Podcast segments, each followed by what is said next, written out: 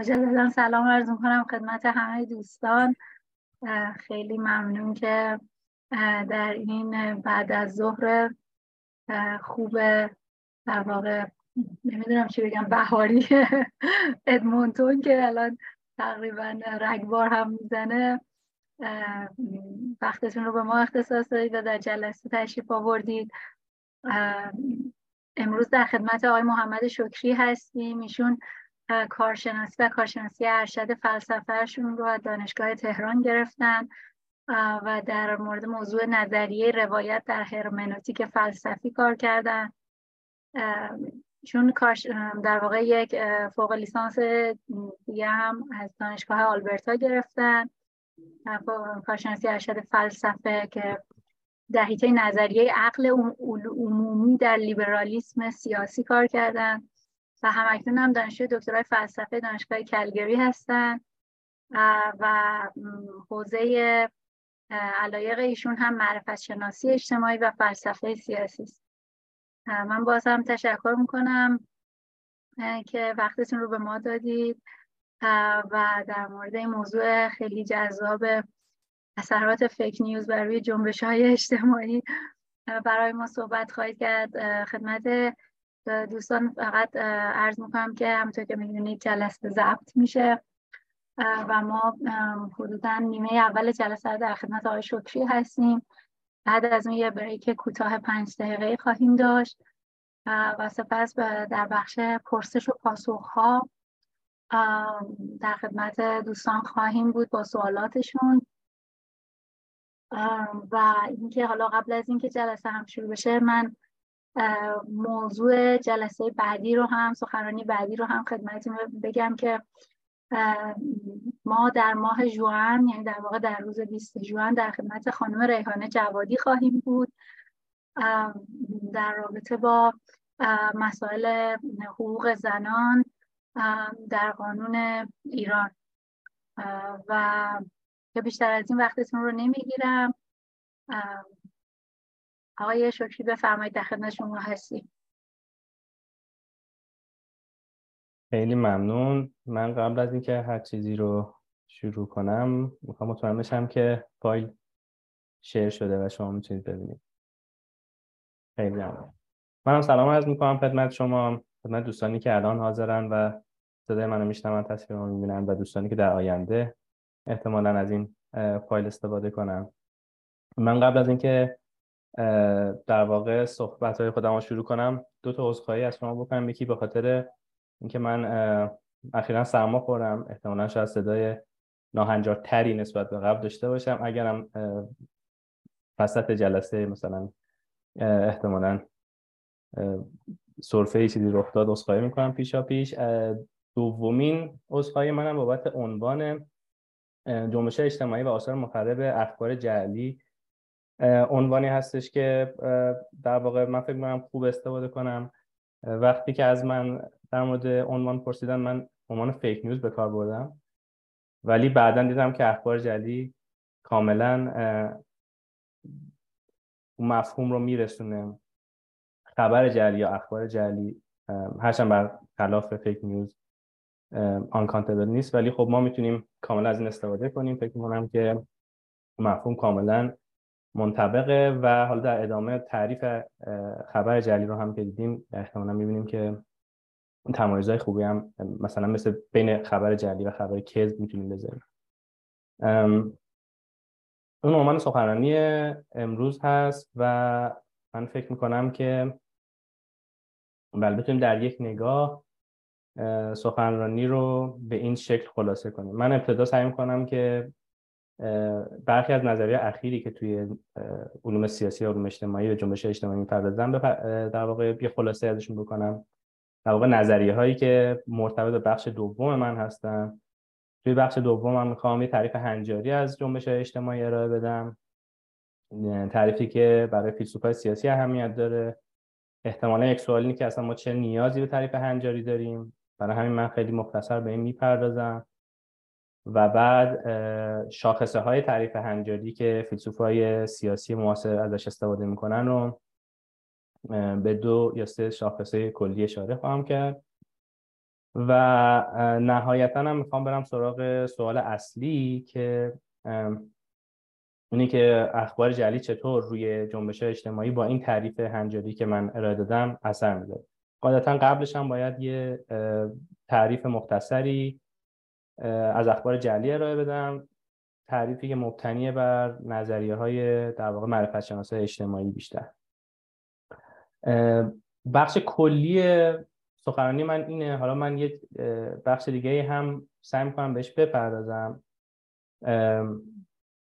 ولی خیلی یعنی کل این سخنرانی که یک طرح اجمالی و کلیه توی ادبیات فلسفه سیاسی و معرفت شناسی اجتماعی خیلی روی این نسبت کار نشده. یعنی روی فیک نیوز یا اخبار جلی خیلی کار شده اخیرا. اما این نسبت خاص نسبت که فیک نیوز می‌تونه روی جنبش اجتماعی بذاره خیلی پرداخته نشده. برای همین کل این سخنرانی احتمالا یک طرح اجمالی از یعنی یک ایده اجمالی هستش. ولی اون بخش آخر از اونم اجمالی تره یعنی من به سازوکارهایی که در کل برای مقابله با اخبار جعلی ارائه شده و یا سازوکارهایی که میشه توی جنبش اجتماعی به صورت خاص استفاده بشه اشاره می‌کنم. اما احتمالا هم سعی می‌کنم نشون بدم که هیچ کدوم از اینا نمی‌تونه صد درصد کارا باشه. بیشتر خود آشنایی ما با این اثر مخرب فکر می‌کنم هدف اصلی من از این سخنرانی. خب من رسما شروع می‌کنم بحث رو. جنبش اجتماعی در واقع یه تاریخچه مطالعاتی دارن که شما وقتی با ادبیات بحث تو حوزه نظری اجتماعی و سیاسی روبرو میشید می‌بینید که فازه مختلفی برای مطالعات اجتماعی بهش اشاره می‌کنن. و من می‌خوام به سه فاز مشخصا توی این اثر خیلی جذاب و خوب از دلاپورتا در واقع ماریو دیانی و دوناتلو دلاپورتا سال 2006 چاپ شده مقدمه بر در جنبش اجتماعی. به این می‌خوام اشاره کنم. از نظر اونا سه تا فاز توی مطالعات اجتماعی بوده. یکی پیش از دهه 60 که ویژگی اصلی که برای یعنی نظریه پردازه اجتماعی برای جنبش اجتماعی برمیشمردن این بوده که بیشتر و طبقه کارگر دارن اونو پیش می‌برن و مطالبات سیاسی اقتصادی دارن. به همین دلیل هم یه نظریه پرداز دیگه ای یعنی سیدنی تارو استاد حقوق علوم سیاسی دانشگاه کرنله اشاره می‌کنه که خیلی از جمله جامعه شناسای مطرحی مثل وبر اصلا نگاه بدبینانه داشتن به جنبش اجتماعی. در واقع دیدگاهشون این بوده که جنبش اجتماعی بیشتر به افرادگرایی و محرومیت و خشونت ختم میشن. از دهه 1960 به بعد اما یه جنبش های جدیدی شکل گرفت و اصلا عنوان new social movement یه عنوانیه که در واقع وضع شده و استفاده میشه. مخصوصا اشاره داره به جنبش که بعد از دهه 60 شروع شد. و دو تا ویژگی داره کاملا برخلاف اون در واقع فاز اول. یکی این که توسط طبقه متوسط دنبال میشه. و دو اینکه مطالبات اجتماعی سیاسی و حقوقی داره. مثلا جنبش حقوق مدنی جنبش های فمینیستی جنبش هایی که ضد جنگ بودن ضد بیگانه حراسی بودن جنبش های محیط زیستی. و به خاطر این ویژگی ها اصلا نگاه به جنبش اجتماعی هم خیلی عوض میشه. مطالعات جنبش جنبش سمت و سوی دیگه می‌گیره. و یه تمایزی بین جنبش اجتماعی و انقلاب ها شکل می‌گیره مثلا جنبش اجتماعی معمولا جنبش های مطالبات پایدار رفرمیستی بدون خشونت هن. اما انقلاب ها معمولا حرکات خیلی سریع و همراه خشونت هن و مثلا جنبش های اجتماعی در سطح مزو مایکرو دنبال میشن. یعنی یک خواسته های خیلی به خصوصی دارن اما انقلاب ها خواسته های رادیکال دارن خواسته های مکرو دارن و این تمایز وضع میشه. اما تقریبا شاید مثلا از دو دهه پیش توی مطالعات جدیدی که بر اساس پدیده های جدیدی که حالا بیشتر از دو دهه شاید اصلا چهار پنج دهه پیش شکل گرفته به خصوص توی خاورمیانه و اروپای شرقی تا حدی دوباره این تمایز مبهم یعنی این تمایز شارپی که وجود داشته کمی این قطعیتش از بین میره و خیلی مرز جنبش های اجتماعی و انقلاب ها دیگه معلوم نیست. به خاطر چی؟ به خاطر اینکه از طرف ما انقلاب هایی داشتیم که دیگه مثلا اون عنصر خشونت توش نبود مثل انقلاب های رنگی که تو اروپا بود. جالبه که وقتی می‌خوان به این تاریخچه اشاره کنن اتفاقا به انقلاب اسلامی ایران هم اشاره می‌کنن. مثلا یکی از انقلابهایی که خشونت توش مثلا با اسکیل انقلاب های دیگه ای که پیش از این ما مثلا ما می‌دیدیم با اون نمی‌خوره. و از طرف دیگه هم خیلی از جنبش های اجتماعی منتهی به خشونت میشن. مثلا همین جنبش بلک لایز ماتر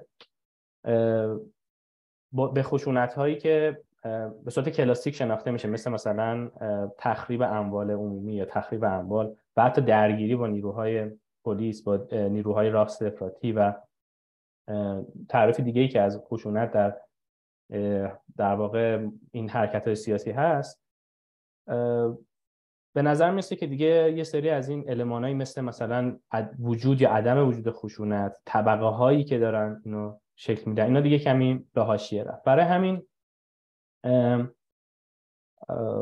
در واقع یکی از کس افرادی که این ایده رو مطرح می‌کنه در واقع دو نفری که مطرح می‌کنن گلستون و ریتر هم. فکر کنم گلستون تا حد خوبی آشنای به خاطر این مصاحبه اخیری که با آسو داشته در مورد جنبش اخیر ایران.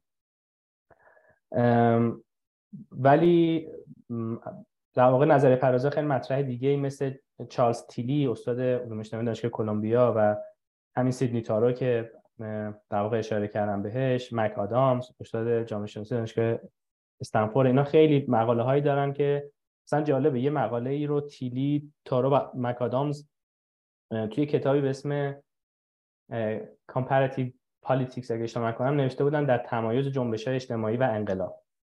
این کتاب که تجدید چاپ میشه اینا مقالهشون رو عوض می‌کنن و اسمشو می‌ذارن در تمایز در واقع جنبش اجتماعی و جنگ داخلی سیویل وار.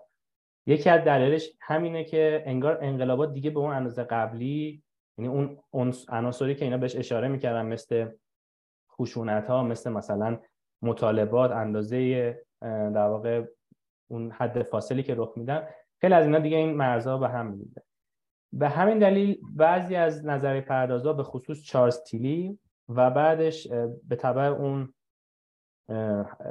همین سیدنی تارو مک آدامز و خیلی از افراد دیگه از یه عنوانی استفاده کنن به اسم contentious politics من, من ترجمهش کردم سیاست های اعتراضی. امیدوارم ترجمه خیلی بیراهی نباشه. با ترجمه متنشون به نظر خیلی بیراه نیست. ولی در واقع به خاطر این از این عنوان استفاده می‌کنن که یک چتری از پدیده های اجتماعی رو بهش بپردازن. مثلا از شکل مختلف نافرمانی مدنی تا مثلا اعتصاب ها در اعتراض ها اعتراض خیابانی تا جنبش های اجتماعی و حتی شورش ها و انقلاب ها حالا این سیاست های اعتراضی در واقع چی هستن؟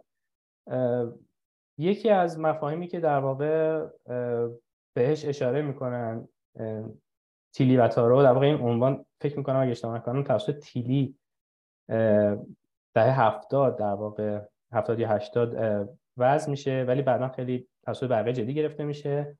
یه کتابی رو این کتاب contentious politics هست که تیلی و تارو با هم نوشتن.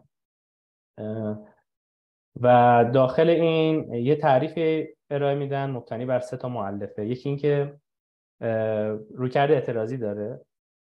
یعنی به پدیده هایی اشاره می‌کنن که رویکرد اعتراضی پشتش هست. مثلا فرض کنید که چه می‌دونم یه پدیده اجتماعی مثل جشن سالیانه یعنی هر mob ی که شکل می‌گیره یا هر توده ای از مردم که جمع میشن ذیل این مفهوم قرار نمی‌گیرن. باید رویکرد اعتراضی داشته باشه. یک کنش جمعی باشه. مثلا رویکرد اعتراضی که در دادگاه ما می‌بینیم قاعدتا contentious politics نیست و دنبال تغییرات سیاسی اجتماعی میشه البته به صورت خاص در مورد جنبش های اجتماعی هم این مفهوم به کار می‌برن. در مورد جنبش های اجتماعی اینو به کار می‌برن که اون افراد دنبال بازنمایی یک وضعیتی از خودشون هستن. یعنی یک, یک وضعیتی از افراد ستم دیده در واقع. بازنمایی بیعدالتی موجود در جامعه هدف اصلیشون هست و سعی می‌کنن نشون بدن که خودشون در واقع ارزشمندن متحدن. این یعنی چهار تا مؤلفه اگه اشتباه نکنم سالیداریتی در واقع نامبر ورتینس و فکر کنم یه مفهوم دیگه هم بود. و کامیتمنت. و اینکه متحد هم سری آرمان هایی افراد ارزشمندی هستن و در واقع می‌خوان این وضعیت رو نشون بدن که داره این ارزشمندیشون یا وجوه انسانیشون از در واقع نادیده گرفته میشه به حاشیه رونده میشه یا سرکوب میشه و دنبال این هستن که به صورت خاص به نحوی دولت رو مخاطب قرار بدن. حالا توی این سیاست اعتراضی دولت می‌تونه مخاطب اصلی باشه یا اینکه دنبال کننده مخاطب باشه. مثلا شما یه جنبش یعنی فرض کنید مثلا جنبش های محیط در نظر بگیرید. ممکنه که دولتی بیاد درختها رو قطع کنه و افرادی میان در واقع به شکل مختلفی بخوام به این وضعیت اعتراض کنن.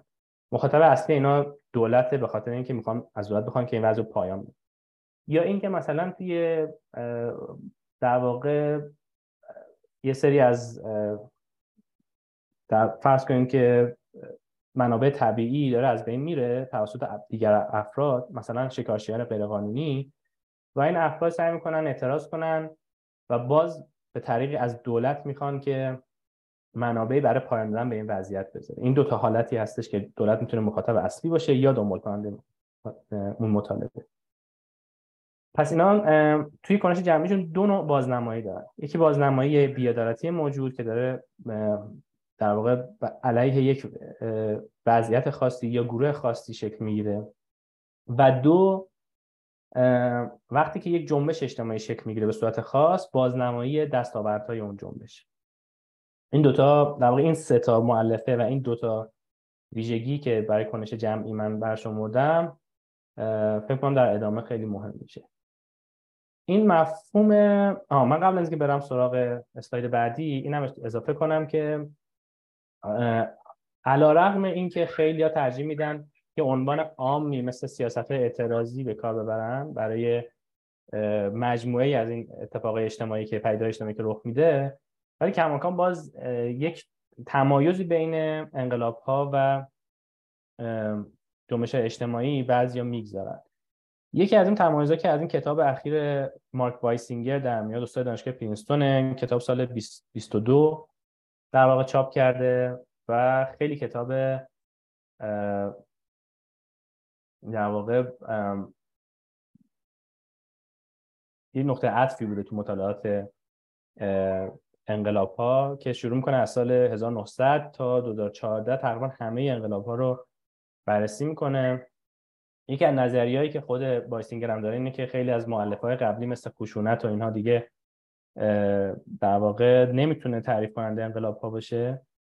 و تعریف ارائه میده که تقریبا مبتنی بر نیت کنشگر است یعنی که محاصره دولت توسط شهروندان به قصد سرنگونی. این سه تا حالا من بر اساس مجموعه این ادبیاتی که توی علوم سیاسی اجتماعی اشاره کردم فکر می‌کنم که ما می‌تونیم یک تمایز حداقلی اگر نه یک تعریف خیلی مشخص و حداکثری یه تمایز حداقلی بین در واقع جنبش اجتماعی و انقلاب ها بذاریم. و اونم اینه که در حالی که هر دوتاشون دنبال تغییرات سیاسی اجتماعی هن، اما به نظر می‌رسه که جنبش اجتماعی اولا و اساسا دنبال تغییرات اجتماعی توسط بازنمایی حقیقتن. یعنی اتفاقی که داره برای در واقع به حاشیه رونده شده ها افراد بی صدا یا سرکوب شده میفته و در عمل معمولا یک کنش بلند مدته. در حالی که انقلاب ها معمولا دنبال تغییرات سیاسی اجتماعی از طریق به دست گرفتن قدرت هم. و دنبال اینن که جدا از اینکه انقلابی موفق میشه یا نمیشه مهم اینه که دنبال به دست گرفتن قدرت و تغییر کلی اون رژیم هستن. و معمولا هم تو کوتاه مدت رخ میده. این هر دو عنصری که من می‌خوام برای جنبش اجتماعی به کار ببرم مهمه. من فکر می‌کنم با توجه به اینکه ادامه بحث من تا حدی با نگاه به مفهوم سیاست اعتراضی شاید بشه عامتر به این نگاه کرد. ولی من می‌خوام بحث رو به صورت خاص محدود کنم به جنبش اجتماعی و با این دوتا تعریف توصیفی که اشاره کردم توی نظریه سیاسی اجتماعی. حالا من می‌خوام به دو تا تعریف هنجاری هم اشاره کنم و اضافه کنم به این جنبش اجتماعی. معمولا کار فلاسفه اینه که حالا دست کم دو سنت تحلیلی اینه که به تعریف های هنجاری خیلی علاقه من مثلا می‌کنم تعریف هنجاری ارائه این که تعریف هنجاری اصلا چه اهمیتی داره شاید برای کسی که حالا با فلسفه آشنا نیست یا حتی افراد دانشگاهی که تو حوزه علوم اجتماعی و علوم سیاسی کار می‌کنن در نگاه اول رو کرده هنجاری شبیه چیزی شبیه مثلا بحثای انتظایی به دور از واقعیت شبیه باشه. مثلا میگن که بحث هنجاری به این خاطر که نگاه اولیش نه به پدیده هایی که داره رخ میده بلکه به یه سری وضعیت در واقع مطلوب به یه معنی موجه یا اقلامی هست ما رو از واقعیت دور می‌کنن. پس چه نیازی داریم؟ حالا من در ضرورت روی کرده هنجاری باید دو تا نکته رو بگم. یکی اینکه معمولا تعریف هنجاری به این شکل نیست که در واقع فارغ از نظریه های علمی موجود باشه. معمولا یکی از اتفاقا هنجارهای تعریف های هنجاری اینه که مبتنی بر نظریه های اخیر یعنی با نگاه به نظریه اخیر علمی باشه. اما وقتی ما از نظریه هنجاری فرض کنید توی معرفت شناسی توی اخلاق یا علوم فلسفه سیاسی حرف می‌زنیم. در واقع از یه چیزی به اسم جاستیفیکیشن یا رشنالیتی یعنی توجیه یا اقلانیت استفاده می‌کنیم.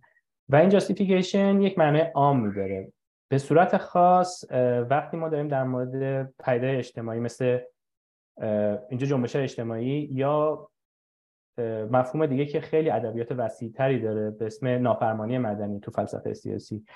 اشاره می‌کنیم تعریف های هنجاری قرار دو تا چیز رو به ما بگن. یکی این که چرا اون پدیده خاص یا تحت چه ضوابطی مسئولیت داره. این مسئولیت مسئولیت اولا اخلاقی و ثانیا قانونیه. یعنی مثلا در مورد نافرمانی بدنی ما می‌خوایم یه تمایزی بذاریم بین ببین نافرمانی مدنی در واقع رفتاریه که منتهی میشه به شکستن قانون. یعنی قانون نوع قانون شکنیه ولی قانون شکنی که به دنبال یک بس در واقع وضع عدالت. حالا یه سری ویژگی خیلی مفصلی که حالا فکر نمی کنم جاش اینجا باشه من بهش اشاره نمی کنم ولی شاید از از زمان مثلا از دهه هفتاد شاید با کار رالز تا نظریه که همین اخیر در مورد نافرمانی های مدنی و غیر مدنی کار شده. توجیه اینها خیلی اهمیتی داره. به خاطر اینکه می‌خوایم نشون بدیم که چرا نافرمانی مدنی یعنی کسی که نافرمانی مدنی می‌کنه مثل کسی که قانون شکنه صرفا مثلا فرض کنید بانک رو می‌خواد بزنه یا مثل یک وندالیستی که می‌خواد صرفا به اموال عمومی آسیب بزنه مثل این نیست. یعنی ما نمی‌تونیم اینو سرزنش اخلاقی کنیم. بعضی از نظری پردازا از بعضی کلاسیک میگن که البته این مسئولیت اخلاقی مسئولیت حقوقی و قانونی نمیاره. یعنی اون فرد باید در واقع مجازات قانونیشو بپذیره و مجازات قانونیش انجام بده. ولی بعضی از نظر پردازی دیگه حتی میگن که این توجیه یعنی اگر که این فرض کنیم که نافرمانی مدنی زیل این روی کرد این مؤلفه هنجاری انجام بشه حتی باید مسئولیت قانونی داشته باشه. یعنی یا اصلا مجازات نشه یا با مجازات خیلی خفیفتری رو بشه. حالا این یه نکته ایه که خیلی تو, تو این ادبیات در واقع فلسفی بهش پرداخته شده.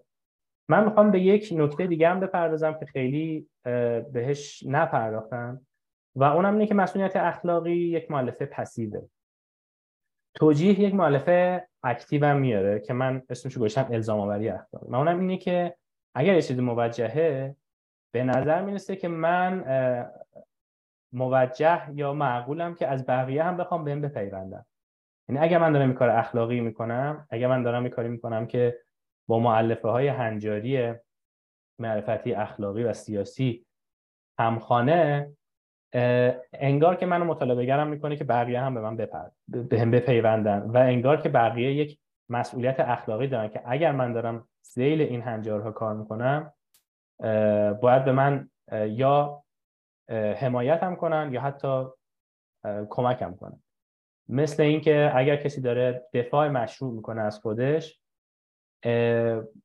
ما در نظر اخلاقی خیلی از نظر اخلاقی می‌دونیم که اگر شما آسیب بهتون نمی‌رسه یا آسیب خیلی کمی بهتون می‌رسه و می‌تونید جلوی اون شر رو بگیرید این مسئولیت اخلاقی وظیفه اخلاقی دارید که بهش به اون فرد کمک کنید. یعنی علاوه بر مسئولیت یه الزام هم داره ولی اهمیت رو کرده هنجاری ما رو کرده هنجاری برای جنبش اجتماعی هم برای همین در نظر می‌گیریم که دولت ها رو محدود کنیم توی سرکوب جنبش اجتماعی و یا حتی شهروندها رو تا حدی ملزم کنیم به نوعی حمایت و مشارکت در اون جنبش های اجتماعی که هنجاری هستند. حالا یکی از این نظریه هایی که توی این جنبش های اجتماعی بین فیلسوفای سیاسی معاصر خیلی طرفدار داره رو کرده پراگماتیستیه که مشخصا توی فیلسوفای آمریکایی زیاده. پراگماتیسم من خیلی خلاصه بخوام بگم یه, ایده خیلی کلی داره اینم که ما در واقع حل مسئله برای ما اصله. و ما وقتی که با یک مشکلی برمیخوریم باید سعی کنیم که راه حلی پیدا کنیم که به کارمون میاد اون مسئله رو حل کنیم. نه اینکه یک نظریه پیشینی یک در واقع دکترین جامعی یا یک نظام فلسفی بچینیم و بعد سعی کنیم که مسائل رو زیلش بگنجیم نه این مسائل اصلا ما باید براشون راه حل پیدا کنیم. ولی به این معنی نیستش که پراگماتیسم رو کرده هنجاری نداره. این دو نفری که الان تصویرشون اینجا می‌بینید تصویر بالای مال الیزابت اندرسونه یک مقاله سال 2014 داره در مورد با الهام از در واقع جنبش الغای بردگی تو انگلستان.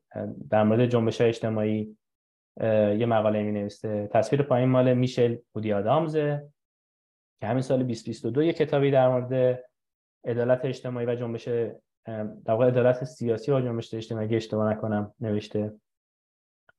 و هر دو مکتب سیاسی مکتب فلسفی در واقع پراگماتیسم رو دنبال می‌کنن و هر دو شدیدن تحت تاثیر اون نظریه تیلی و تارو هستن که از contentious politics و اون مؤلفه هاش حرف می‌زنه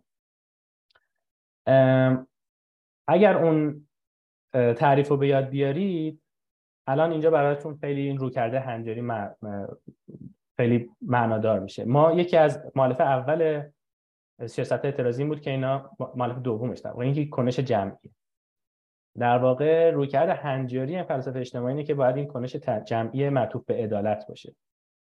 مثلا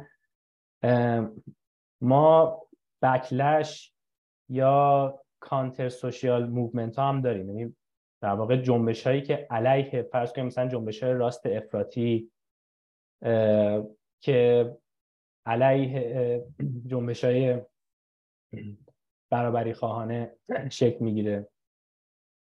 مثلا راهپیمایی هایی که فرض کنیم تو کشور خود ما بعدا ش... سازماندهی میشه علیه جنبش هایی که مثل مثلا فرض کنیم راهپیمایی نوه دی که علیه جنب... در واقع اون راهپیمایی های سال 88 شکل گرفت. راهپیمایی هایی که همین اخیر دوباره شکل می‌گیره. واقع یه جوری مبارزه و صفکشی های خیابانی. حالا مهم نیست که این خودجوشه یا از طرف دولتی شکل می‌گیره. مهم اینه که این ما می‌تونیم مشخصا این مؤلفه رو دنبال کنیم که این یعنی معطوف به عدالت بست برابری های اجتماعی و سیاسی و حقوق اولیه هست یا نیست. و نکته دوم این که تو اون بازنمایی هایی که در واقع قرار انجام بشه یک تعهد جمعی یا فردی به حقیقت باید بشه این تعهد به حقیقت چه تو بازنمایی وضع ظلمه؟ یعنی وضع افراد گروه های oppressed شده یا به حاشیه شده نباید با دروغ یا پروپاگاندا همراه باشه؟ و دو تو دستاوردهای جنبشه. یعنی دستاوردهایی که هستش هم نباید در واقع خدشدار بشه ایده ای که هست اینه که این رویکرد هنجاری دو تا کار انجام میده. یکی اینکه یه اجتماع یه اعتماد اجتماعی social trust ایجاد می‌کنه. این مفهوم social trust رو فکر کنم خیلی کسایی که تو فلسفه علم هم کار کردن خیلی برشون آشناه. خیلی نکته مهمیه برای اینکه چطوری مثلا دانشمندان می‌تونن یک اعتماد اجتماعی ایجاد کنن. فرض کنیم برای واکسن کرونا. که افراد بخوان بیان و واکسن واکسینه بشن. ایده اینه که در واقع جنبش اجتماعی به این شکل می‌تونن این مؤلفه خیلی مهم اعتماد اجتماعی رو کسب کنن که از در واقع ناظران رو به حامیان خودشون تبدیل کنن و حتی بخشی از حامیان رو به عاملان تبدیل کنن این جذب خود جنبش کنن که اینا فعالیت کنن. و نکته دومم در واقع امید جمعی یا کالکتیو هوپ هست. این خود مفهوم هوپ خیلی مفهوم جالبیه. خود من اخیرا خیلی جذب کرده. من فقط خیلی خلاصه بخوام بهش اشاره کنم. ببین ما در واقع توی ادبیات فلسفی که در مورد امید هست امید رو از یعنی دو تا تفکیک تمایز بندی داریم. یکی اینکه امید رو از باور و میل جدا می‌کنه. وقتی ما میگیم من امید دارم که فلان اتفاق میفته به این معنی نیست که من باور دارم. در واقع باور یک در واقع وضعیت ذهنیه که طی اون ما فکر می‌کنیم که یه چیزی واقعیت داره. و یک چیزی رو در واقع به عنوان یک حقیقت موجود فرض می‌کنیم. امید این شکلی نیست. امید معطوف به یک وضعیتیه که مکتوبیه که ما می‌خوایم. از طرف دیگه امید صرفا میل هم نیست. یعنی به این, و به این معنی پسیو نیست که فقط من یک امیال احساساتی دارم. انگار که ما در واقع دنبال این هستیم که یک اتفاقی در دنیا بیفته.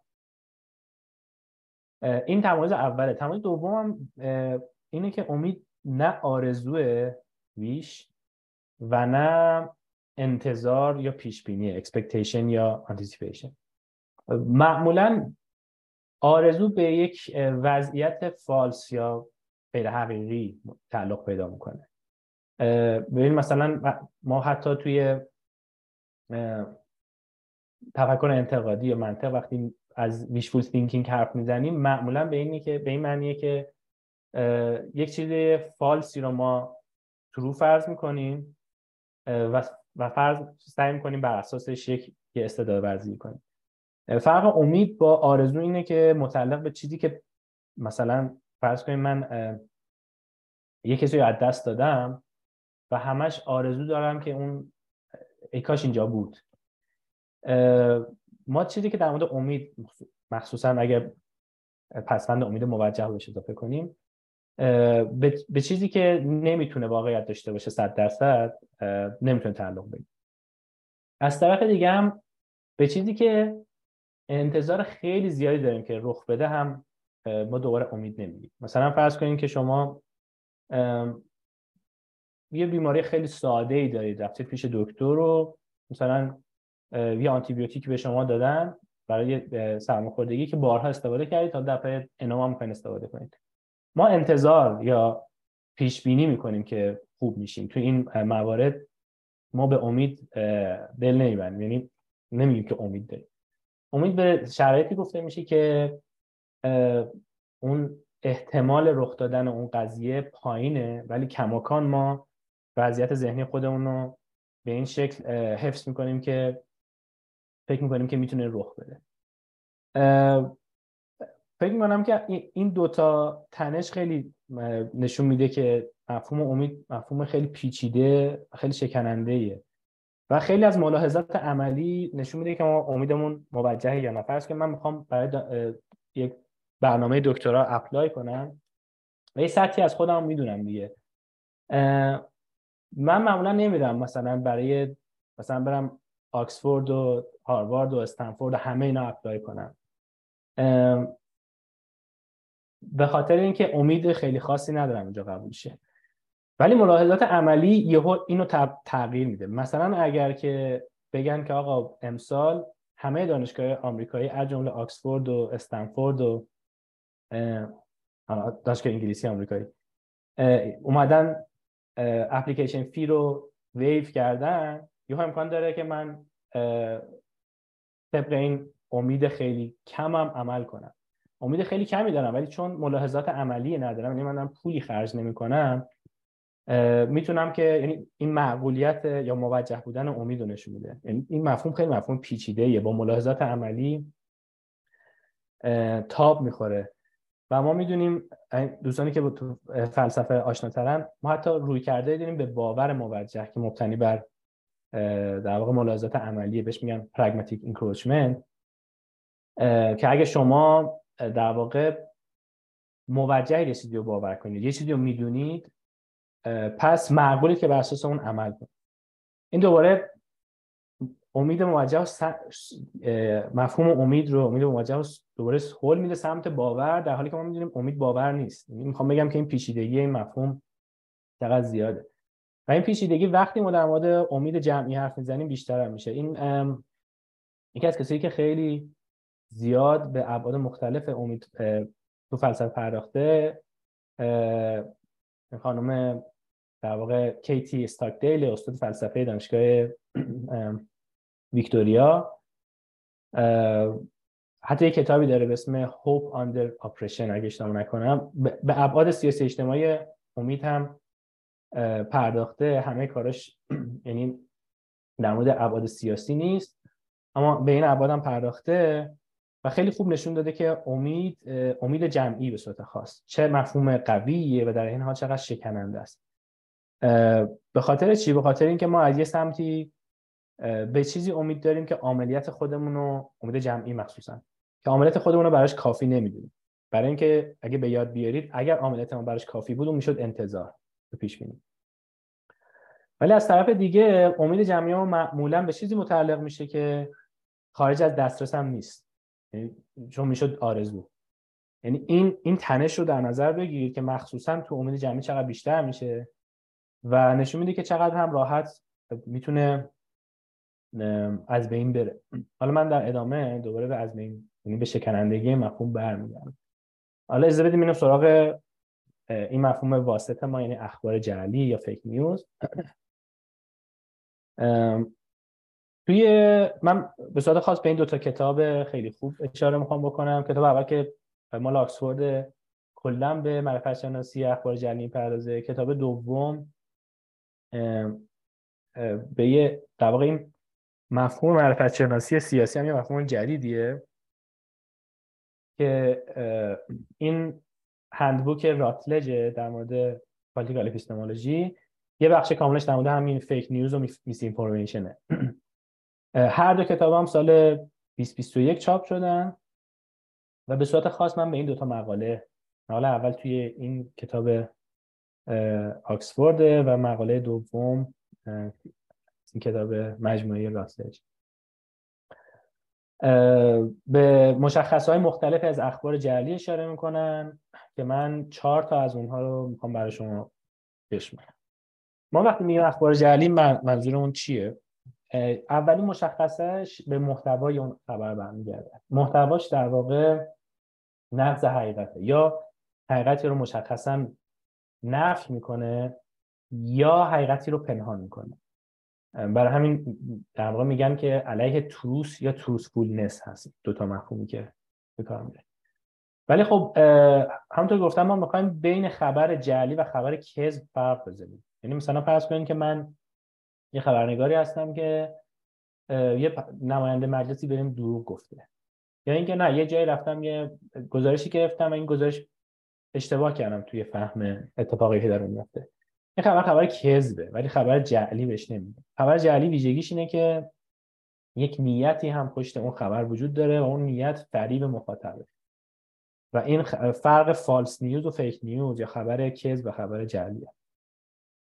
مشخصه سومش اینه که شبه خبره. یعنی که کاملا با, شکل خبر بیرون میاد. مثلا فرض کنید که اگر من بخوام یک فردی رو یعنی ما مثلا شکل مختلفی داریم از اخبار یا گزارش هایی که بیمنی هستن و حقیقت هم ندارن ولی خب این سر شکل یک خبر ندارن مثلا یک برنامه تنزن یا فرض کنید که مزخرف گویی بولشت بهش میگن در مزخرف گویی که مثلا توی یک محیط های شاید رایج باشه به اینا خبر جعلی نمیگن. و مشخصه چهارم اینه که از طریق رسانه یعنی مدیاشون شبکه های خبری مصدق خیلی خاص شبکه های اجتماعیه.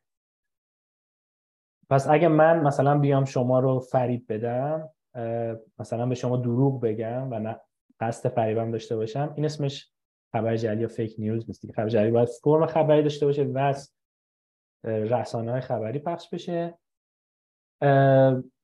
در واقع با این کار خبر جعلی یه رابطه میزبان انگلی با خبرهای واقعی داره. یعنی میاد از همون طریق در واقع تغذیه میشه. از, از سه طریق از طریق اعتماد عمومی که به اخبار واقعی هست خبر جعلی هم از همون طریق تغذیه میشه.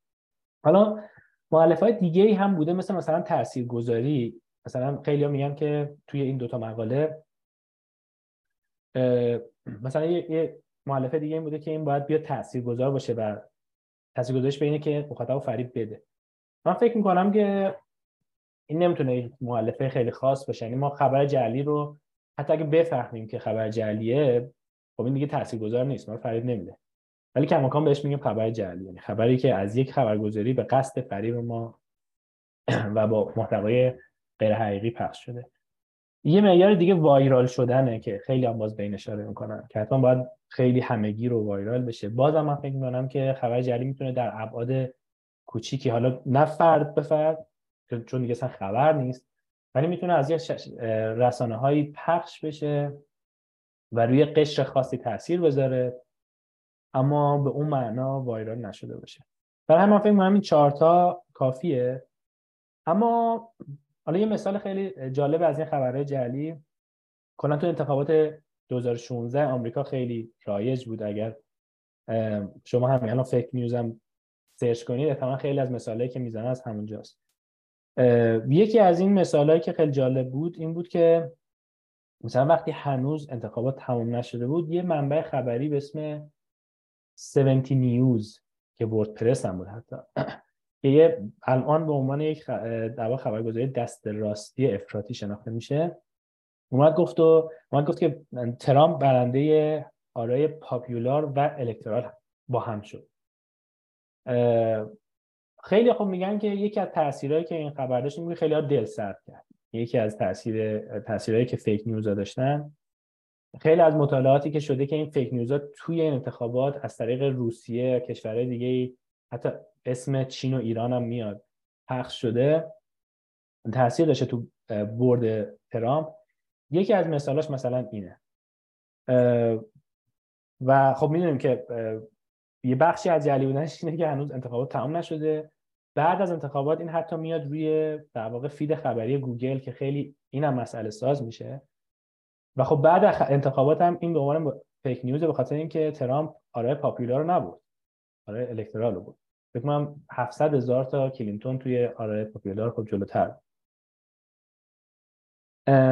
حالا شاید این سوال پیش بیاد برای شما که خب این اخبار جعلی علیه کلینتون بوده.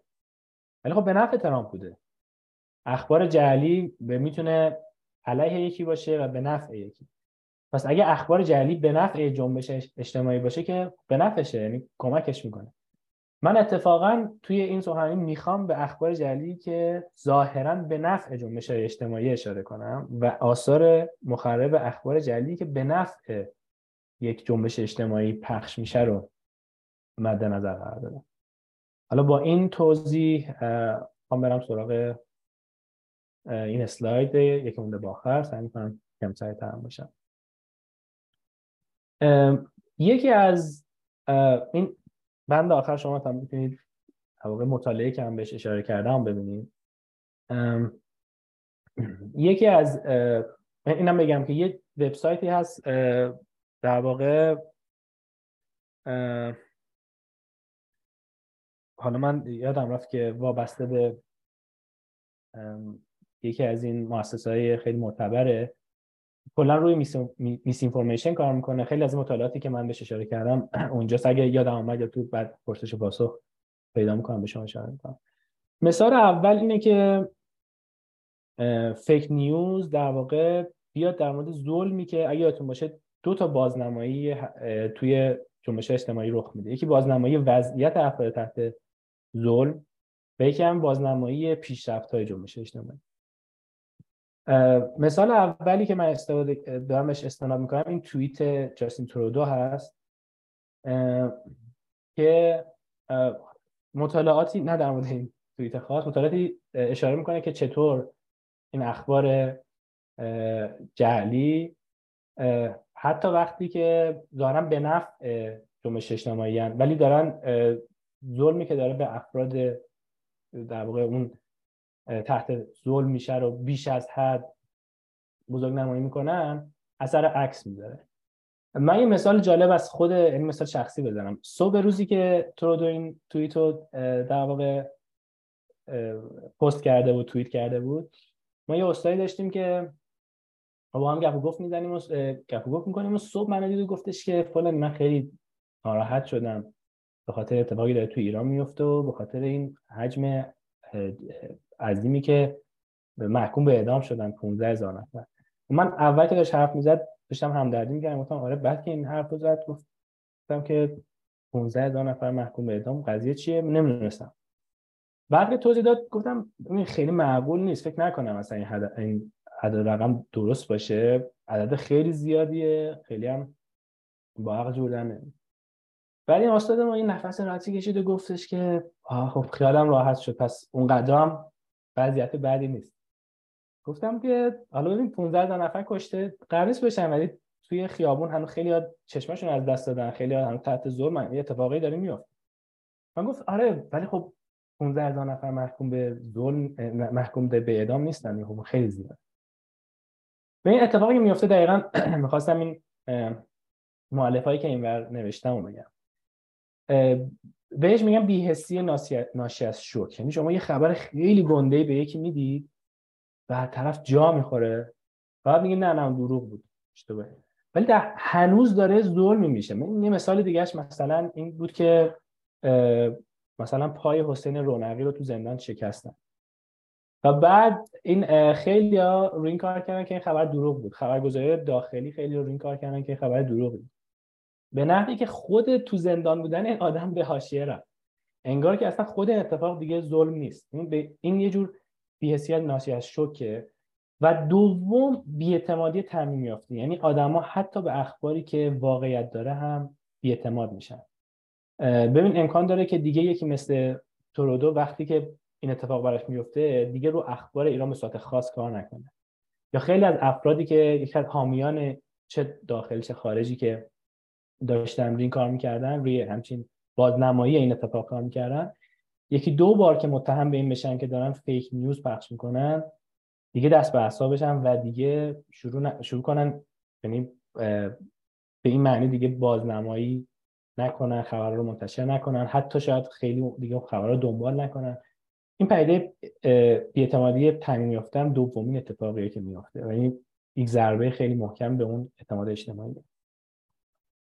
نکته دوم در مورد دستاوردهای جنبشه. یعنی شما اگر که بیاید دستاوردهای دروغین در مورد جنبش بگید هم باز مثلا در نگاه اول انگار که دارید خیلی آدم ها رو تشجیع می‌کنید. میگید که آره ما خیلی نزدیکیم. اگر یادتون باشه مثلا اون اوایل اخباری در مورد باز هم در مورد همین جنبش خودمون می‌خوام بگم. جنبش که تو ایران بود که سقز رو گرفتن بانه رو گرفتن مردم دارن میرن به سمت پاستور. باز شاید به اینکه خب این کمک می‌کنه که آدما شجاع بشن بیان تو میدون. ولی باز وقتی که شما تصور طولانی مدت بلند مدت از این جنبش ها و این حرکت ها سیاست اسرائیلی رو در نظر بگیرید اگر تو طول اگر تو کوتاه مدت نتونه کاری کنه در میان مدت به ضد خودش تبدیل میشه. و در واقع بهش میگم این مشکلی که امید کاذب یا فالس خوب داره اینه که از یه طرفی آدما رو به شتاب زدگی غیر عقلانی سوق میده. مثلا اگه شما احساس کنید که آقا یه قدم مونده که فلان چیز یعنی مثلا فرض کنید ما به یک پیروزی دست پیدا کنیم امکان داره که بیمهابا برید تو خیابون بخواید یک کاری کنید. در حالت عادی این کار نمی‌کنید و با اون امید معقولتون جور نمیاد. و تبعات خیلی شدیدی داشته باشه براتون. و همین دوباره شبیه مورد قبلی باعث به وجود اومدن یه ناامیدی میشه. ما بهش میگیم ناامیدی بدبینانه. حالا این بار امکان داره خیلی از اهداف در دسترس شما باشه. ولی به خاطر اون تجربه های قبلی شما ناامید بشید یا حتی مثلا اگر که فرض کنید به یک دستاورد خیلی بزرگ ناامید شدید به دستاوردهای کوچیکتر که خیلی قابل دسترس هم هست دیگه ناامید میشید. و اتفاقا باعث شما رو به دستاوردهای جنبش شما رو احتمالا پس می‌زنه. و مورد آخر قطبی سازی هست یا پولاریزیشن که من با به این کتاب خیلی خوبه. در واقع برونکانا و کارتر دارم بهش ارجاع میدم. وقتی از در واقع قطبی سازی polarization حرف می‌زنیم دو تا مفهوم وجود داره. یکی در واقع مفهوم درون گروهیه و اتفاقی که میفته بهش میگن exclusive یعنی polarization از exclusive یعنی یک جریان حذفی رخ میده. یعنی آدم ها در واقع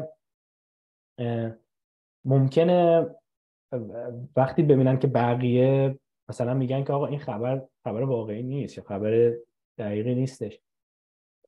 بیهو بهشون انگ یا انگای عجیب غریبی می‌کنه مثلا انگ مزدور و مالکش و وسط پاز این انگایی بود که خیلی رایج بود این مدت. تبعات این چیه؟ ریزش های در اون گروهی. یعنی ریز افرادی که عامل یک جنبشی می‌تونستن باشن فاصله می‌گیرن. یه اتفاقی که میفته اینه که انگار تعهد به آرمان ها مهمتر از تعهد به حقیقت میشه. یعنی اون عنصر هنجاری که داشتیم. و شما اینو میشنوید که خب حالا الان وقت این نیست که این درستی یا غلطه. الان ما یه هدف دیگه ای داریم. الان مهم اینه که مثلا به این آرمان ها بپردازیم. و این سوق میده افراد رو به سمت دومی معلفه قطبی سازی که اکستریمیزم یا افرادگرایی. و همونطور گفتم این که تو در واقع امید جمعی هم اشاره کردم این خیلی باعث میشه افراد رفتار افراطی داشته باشن. به خصوص وقتی اون شکاف در اون گروهی رخ میده افرادی سعی می‌کنن که اتفاقا رفتارشون رو ببرن به سمت اکستریم ها.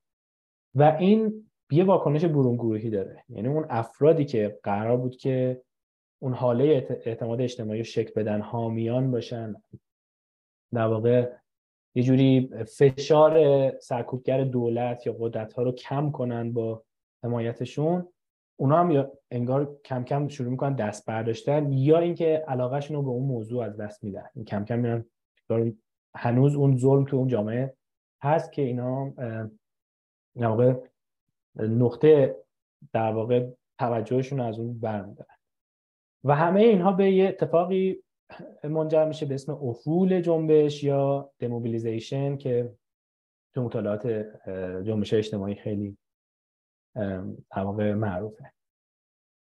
قرار بود این اسلاید اسلاید آخر هم باشه ولی من می‌خوام خیلی خلاصه حد زدم شاید یکی از سوال ها این باشه که حالا ما چیکار بکنیم با اخبار جعلی؟ خیلی خلاصه هم می‌خوام اینم بپردازم. یه سری راهکارهای فردی وجود داره. که افراد انجام میدن. مثلا احتمالا خب خیلی شنید من فکر می‌کنم که این توی در واقع سخنرانی که آقای موسوی اماد موسوی هم در مورد جنگ روایت ها داشت یک سوالی که ازش پرسیدن پیشنهادی که داشت همین تفکر انتقادی بود. شما به کتاب تفکر انتقادی نگاه کنید اتفاقا یکی از بخشایی که دارن مخصوصا اینه که شما تو مواجهه با میس اینفورمیشن و اخبار جعلی و اینا چیکار کنید. یکی از آورده, آورده های در واقع تفکر انتقادی اینه که خب سوگیری شناختی رو روشن می‌کنه. چه برای خود شما؟ شما مثلا آگاه میشید اینکه من سوگیری شناختی دارم پس در معرض اینم که این سری اخباری رو زودتر باور, باور کنم. و سعی می‌کنید که با توجه به این سوگیری شناختیتون در واقع تا حدی واکنش عاطفیتون رو نسبت به اخبار کنترل کنید. و یه بخش دیگه در واقع خود متنه. یعنی شما متوجه میشید که خب این متن یک سوگیری های شناختی داره و می‌خواد یک چیزایی رو به من بقبولونه که خود اون گزارش یا خبر نمیرسونه. مثلا از جمله مقالطاتی که خیلی رایجه و توی مواجهه با اخبار جعلی شاید خیلی معنادار بشه این که بعضی خبرها مدعای بزرگتر از دلیلی دارن. مثلا یک اتفاق خاصی رو تعمین میدن به یک یک روال خیلی عمده. بین انگیزه و انگیخته کسی که دارن ازش نقل خبر می‌کنن خلط ایجاد می‌کنن. و یک نکته دیگه هم سواد رسانه. البته اینا خیلی اصلا جدا نیستن. فکر نمی کنم که وقتی شما وارد سواد رسانه هم بشید خیلی وقتا هم همین مواردی رو می‌بینید که تفکر انتقادی هم بود. اما یکی از شاخصهایی که میشه بهش پرداخت اینه که خب ما شبکه های اجتماعی رو یکی از توصیه های کلی که از همیشه اینه که شما خبرها از شبکه اجتماعی نگیرید. خبرها رو از خبرگزاری های رسمی تر بگید و وقتی هم روی سراغ خبرگزاری ها آگاه باشید که اینا چقدر بساقت خبری دارن. برید منابع دیگر رو سرچ کنید. وقتی یک مثلا فرض کنید خبر می‌گیرید می‌تونید خیلی راحت سرچ کنید ببینید اصلا خبرگزاری دیگه اینو تایید کردن یا نه. یا وقتی می‌دونید که این خبرگزاری سوگیری شناختی داره به این خبرگزاری دیگر رو ببینید. و یه نکته دیگه در واقع تکنیک های خبریه. اینکه بدونید که خبرها چجوری آمار بی رفت ارائه می‌کنن چطوری تاکیدای روی متن جاهای تاکید می‌ذارن که هیچ ربطی به خود متن نداره. یه کار دیگه که میشه کرد کار فردی هست. بهش همین فکت چکینگ میگن سنجی خبری. که بازم همونطوری گفتم مثلا یکی از ویژگیاش که شما برید خبر رو با خبرگزاری دیگه چک کنید یا کلا سرچش کنید. خیلی اینا مؤلفه های جدا هم نیستن. اما شاید مهمتر از راهکار فردی من فکر می‌کنم خیلی از این راهکارهای فردی اصلا حالا ما ازشون اسم می‌بریم ولی خیلی عملی نیستن. خاطر اینکه سوگیری شناختی به صورت ناخودآگاه تو ما عمل می‌کنن. خیلی وقتا وقتی ما با یک ظلم خیلی زیادی مواجهیم با یک فضا خیلی داغی مواجهیم خیلی نمی‌تونیم. حتی وقتی یکی فرض کنید استاد تفکر انتقادی و منطق هم هست مثلا شاید دوچار این مقالطه ها بشه یا نتونه این مقالطه ها رو توی فضای خیلی عمیق روانشناختی اینا رو کشف کنه. باز مثلا منابع خبری وقتی که مثلا فرض کنیم که توی یک حکومت سرکوب کرد منابع یعنی آژانس های خبری خبرگزاری های رسمی آزاد نیستن که در مورد یک پدیده حرف بزنن شاید خیلی توجه توقع به جای نباشه که شما برید سراغ منابع معتبر. و یا وقتی که انگار ما دچار یک کورس دنبال کردن خبرها میشیم خیلی شاید نتونیم وایسیم ببینیم خبرها. جای دیگه دنبال میشن. ولی به هر حال اینا تکنیکایی که فرد فرد ما می‌تونیم دنبالشون کنیم. ولی مهمتر از اون تکنیک های در واقع سازوکارهای نهادیه که خیلی ها بهش اشاره می‌کنن توی همین مطالعات fake news یکیش boundary work هست. حالا من اسمش مرزکشی رسانه ای boundary work مفهوم مخصوص ژورنالیسم نیست. مثلا توی همین scientific community ها خیلی بهش اشاره می‌کنن. این این در واقع مجامع علمی میان برای خودشون یک جامعه معتبری می‌سازن که اینا مبناست. مثلا شما می‌دونید که اگر مثلا برای فرق بین science و pop science خیلی معروفه. مثلا شما می‌دونید که اگه می‌خواین یک خبر علمی موثقی داشته باشین باید برین سراغ فرض کنید Nature Elsevier و این منابع مشخصی که وجود داره. و حتی اگه شما برید مثلا نیویورک تایمز رو بخونید و اونجا نوشته که نمی‌دونم خوردن آب خیار برای سلامتیتون خوب است محققان می‌گویند. این pop science حساب میشه. این ولی سادهکاریه که انگار باید در واقع ژورنالیست ها یا ژورنالیزم به عنوان یک نهاد دنبالش کنه. نکته دوم اصلاح پارادایمی خیلی نزدیک اون مفهوم اوله. خیلی ها هم سختشونه وقتی می‌کنن دو تا مفهوم از هم جدا کنن. ولی بیشتر وضع سری هنجارهای حرفه‌ای. اگه ما می‌خوایم در مورد این مفهوم خاص حرف بزنیم تو ژورنالیسم و فیک نیوز وضع هنجارهای حرفه‌ای خبریه. اینکه خبر باید باشه معلفه هایی باشه از چه مثلا ویژگی های تبعیت کنه. باز هم این چیزی که یک ژورنالیست باید دنبالش کنه. ولی من فکر می‌کنم که یعنی به عنوان یک پیشنهاد فکر می‌کنم که این سازوکارهای نهادی و حتی اون راهکار فردی می‌تونه به صورت گروهی دنبال بشه. یعنی وقتی یک جنبش اجتماعی شکل می‌گیره احتمالا یکی از چیزهایی که باید افرادی که به اون جنبش علاقه مندن دنبال کنن این که به صورت حرفه یعنی یک جامعه شکل بگیره که مثلا فرض کنیم که وقتی خبری میاد بتونه خیلی سریع این کار رو انجام این, چیزی که تو کمپین های سیاسی رخ میده. مثلا یک جماعتی شکل می‌گیرن که فکت چکینگ انجام میدن میرن سریع شکل می‌کنن که این خبری که اومده با خبرگزاری دیگه با خبرهای قبلی همخانه یا نه. و خیلی سریع این روشن می‌کنن که فلان چیز فیک یا خبره یا نمیشه تاییدش کرد اصلا ارزش خبری نداره. و شاید شاید بهترین کاری که میشه کرد چیزی بین این راهکارهای فردی و نهادی یعنی که یک گروهی شکل بگیرن در حمایت از جنبش اجتماعی که بتونن اخبار سر و ناسره رو از هم تفکیک کنن. اخبار جعلی رو از اخبار دقیق که بتونن حمایت کنن. دقیقا به قصد حمایت از اون جنبش اجتماعی که اون در واقع تبعاتی که ما شمردیم دامنگیر جنبش اجتماعی نشه. من دیگه فکر کنم صدام به اون سمتی رفت در نیاد. ولی خیلی ممنونم از اینکه حوصله کردید و گوش دادید. خیلی ممنون. شکری خیلی استفاده کردیم. خیلی مطالب جالب و خوبی بود. الان فکر می‌کنم وقت در واقع تنفس هستش. ما پنج دقیقه وقت تنفس داریم. به سنت جلسات آفتاب انشالله بعد از پنج دقیقه برمیگردیم و در خدمت دوستان خواهیم بود.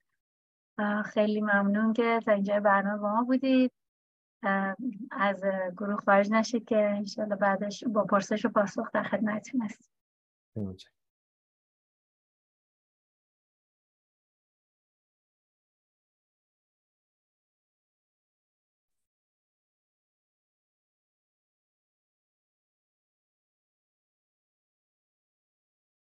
خب خیلی ممنون.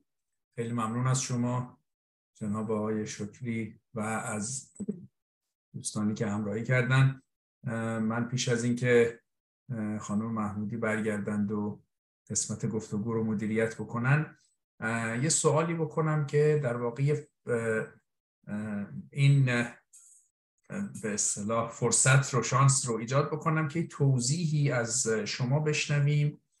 شما الان تو این سخنرانی به این اصطلاح اشاره نکردید ولی پیشتر که با هم صحبت می‌کردیم این تفکیک بین آنتولوژی جنبش های اجتماعی و اپیستمولوژی جنبش های اجتماعی. و به نظر می رسید که تو این بحثی هم که الان می‌کردید یه مقداری اخلاق جنبش های اجتماعی مطرح بود.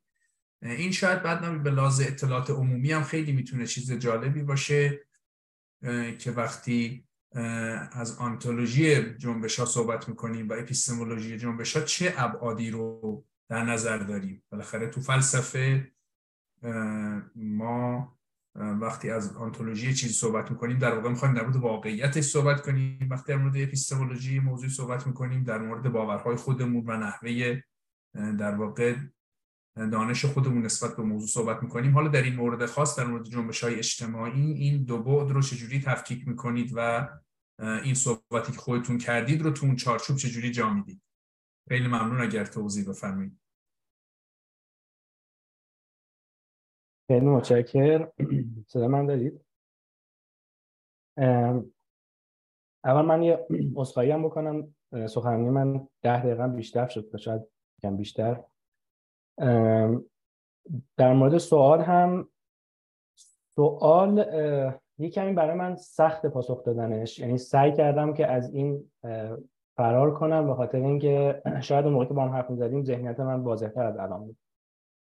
ولی صرفا برای اینکه پیشینه موضوع رو بخوام توضیح بدم. ما وقتی در مورد در واقع گروه های اجتماعی یا سوشال گروپ حرف می‌زنیم کلا که ما این شاخه داریم به اسم در واقع هستی شناسی اجتماعی یا social ontology یا social metaphysics شاید بشه گفت. و داخل اون ما از social entity ها حرف می‌زنیم. نمی‌دونم entity شاید موجود یا موجودیت اجتماعی دارن. از جمله مؤسسه ها استبلیشمنت ها در واقع مؤسسه ها نهادهای بیمنی مثل مثلا بانک دانشگاه. از جمله مثلا پول که یک ماهیت اجتماعی داره. از جمله خود سوشیال کایند ها مثل زن مرد نمی‌دونم. و یکی از اون در واقع موضوعات عامی که بهش می‌پردازن گروه هاست سوشیال گروه. یکی از افرادی که خب خیلی پشت ذهن من هست از نظر یعنی بخوام به این انتولوژی بحث اشاره کنم در واقع متافیزیکدانی هست به اسم کیترین ریچی اگه اشتباه اسم کوچیک نمی‌دونم ولی ریچی که مقاله هایی داره به صورت خاص روی در واقع هستی شناسی گروه های اجتماعی. که به شکلی هم یه روند تکاملی داشته این مقاله. یعنی اول میاد یه نظریه میده به اسم نظریه استراکچرالیزم. می سعی می‌کنه نظریه هایی که هستن در مورد در واقع این گروه های اجتماعی رو نقد کنه بگی که نمی‌تونن بپردازن به اینکه یه گروه اجتماعی ویژگی های مختلف گروه اجتماعی دارن. مثلا اینه که می‌تونن جاهای مختلف یعنی یک لوکیشن خاص ندارن. یعنی مکانشون می‌تونه تغییر کنه بدون که اعضاشون تغییر کنه. می‌تونه اعضاشون رو کاملا از دست بدن. یعنی به مرور زمان کل اعضا عوض بشن در حالی که ما هنوز میگیم این مثلا فرض کنیم ما از دانشگاه حالا از فرض کنیم گروه فلسفه دانشگاه آلبرتا حرف می‌زنیم نه مسابقه اون استبلیشمنت ما گروه این افراد. ولی ما میگیم که این گروه فلسفه مثلا از فرض کنیم که چهل سال پیش تا الان مثلا روی موضوع منطق سرمایه گذاری کرد. اما این گروه از چهل سال پیش تا الان فرض کنیم یک فرد مشترک هم نداره. افراد کاملا عوض شد یه سری از این ویژگی ها هست. مثلا ویژگی زمانی مکانی افرادی که دارن. می‌تونن در واقع ما می‌تونیم دو تا گروه کاملا متفاوت در یک مکان با یک جمعیت خاص داشته باشیم. مثلا اینا فرض کنید که همزمان گروه فلسفه دانشگاه آلبرتا هستن. همزمان مثلا عضو یک شورای دانشگاه هم هستن که هیچ ربطی به فلسفه بودنشون نداره اما اتفاقی همه همین افرادن ایده اینه که این نظریه‌ای که وجود دارن مثل set theory مثل مثلا نظریه های دیگه که در واقع گروه اجتماعی رو به رسمیت می‌شناسن. به اصطلاح در واقع group eliminativist نیستن نمیگن که ما گروه اصلا چیزی فقط یه استعاره است وجود نداره. اما نمی‌تونن اینا رو در واقع کپچر کنن ببینن ایده که میده اینه که گروه ها حاصل آزاد شدن یک استراکچر این استراکچر مثل اینکه یک گرافی رو شما در نظر بگیرید که روابطی بینشونه و یه سری نود دارن. این نودا افرادن ولی این استراکچره که اصل گروهه. بعد بعد نظریش رو این مثلا سال 2011 یا 13 می نویسه 2015 یه مقاله برای فیلسوفی در واقع کمپس می نویسه که اینو اصلاح می‌کنه به معنی که ما دو نوع در واقع متافیزیک گروه داریم. گروه اولین گروه های organized ان به این معنی. ما یه گروه دیگه هم داریم اسمش می‌ذاره feature group ها مثلا فرض کنید که زن ها مثلا مسلمان ها مثلا فرض کنید حالا من نمی‌دونم خیلی ها نشنالیتی هم میزن ایرانی ها بعضی ها شک دارن حالا فرض کنید مثلا ایران ها. اما ویژگی خاص اینا اینه که اونجوری ارگانایز نیستن.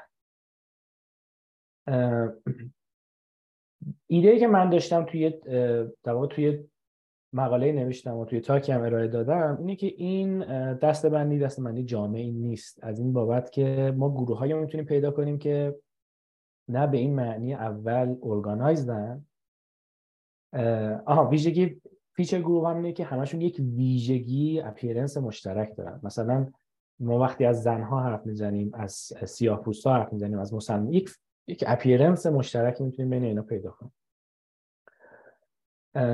ولی در واقع یک گروه سومی هستن که یکی از مثال های رایجشون از نظر من جنبش اجتماعی بودن. یا به معنی عامتر گروه های که در واقع این سیاست های اعتراضی شکل میدن. حالا انقلابیونی باشن که دارن کاری انجام و ایده اینه که اینا نه تو اون گروه اول میگنجن به خاطر اینکه organized نیستن به اون معنی. و نه تو این گروه دوم میگنجن به خاطر اینکه اون چیزی که اینا دور هم شکل داده یک feature مشخص نیست. پس ما می‌تونیم از یک گروه سومی حرف بزنیم. و ایده ای که داشتم که اصلا تقسیم بندی رو شاید باید متفاوت دید و تقسیم بندی رو بر اساس ویژگی های دیگه که یکی از اونها حالا یه جدولی من در نظر گرفته بودم که مثلا collective intention یا intentionality توش بود مثلا collective action توش بود که هر کدوم از اینا رو اگه داشت مثلا بعضی از اینا همه رو دارن بعضی از اینا سه تا رو دارن دو تا رو دارن و این تقسیم بندی توش جا شد یکی از ویژگی هایی که جنبش اجتماعی دارن و همه نظریه پردازه سیاسی اجتماعی هم بهش اشاره کردن و اتفاقا توی این در واقع presentation من آورده بودم اینه که اینا کنش اجتماعی دارن کنش اجتماعی جمعی دارن. به این معنی پس اینا یه ایجنسی دارن.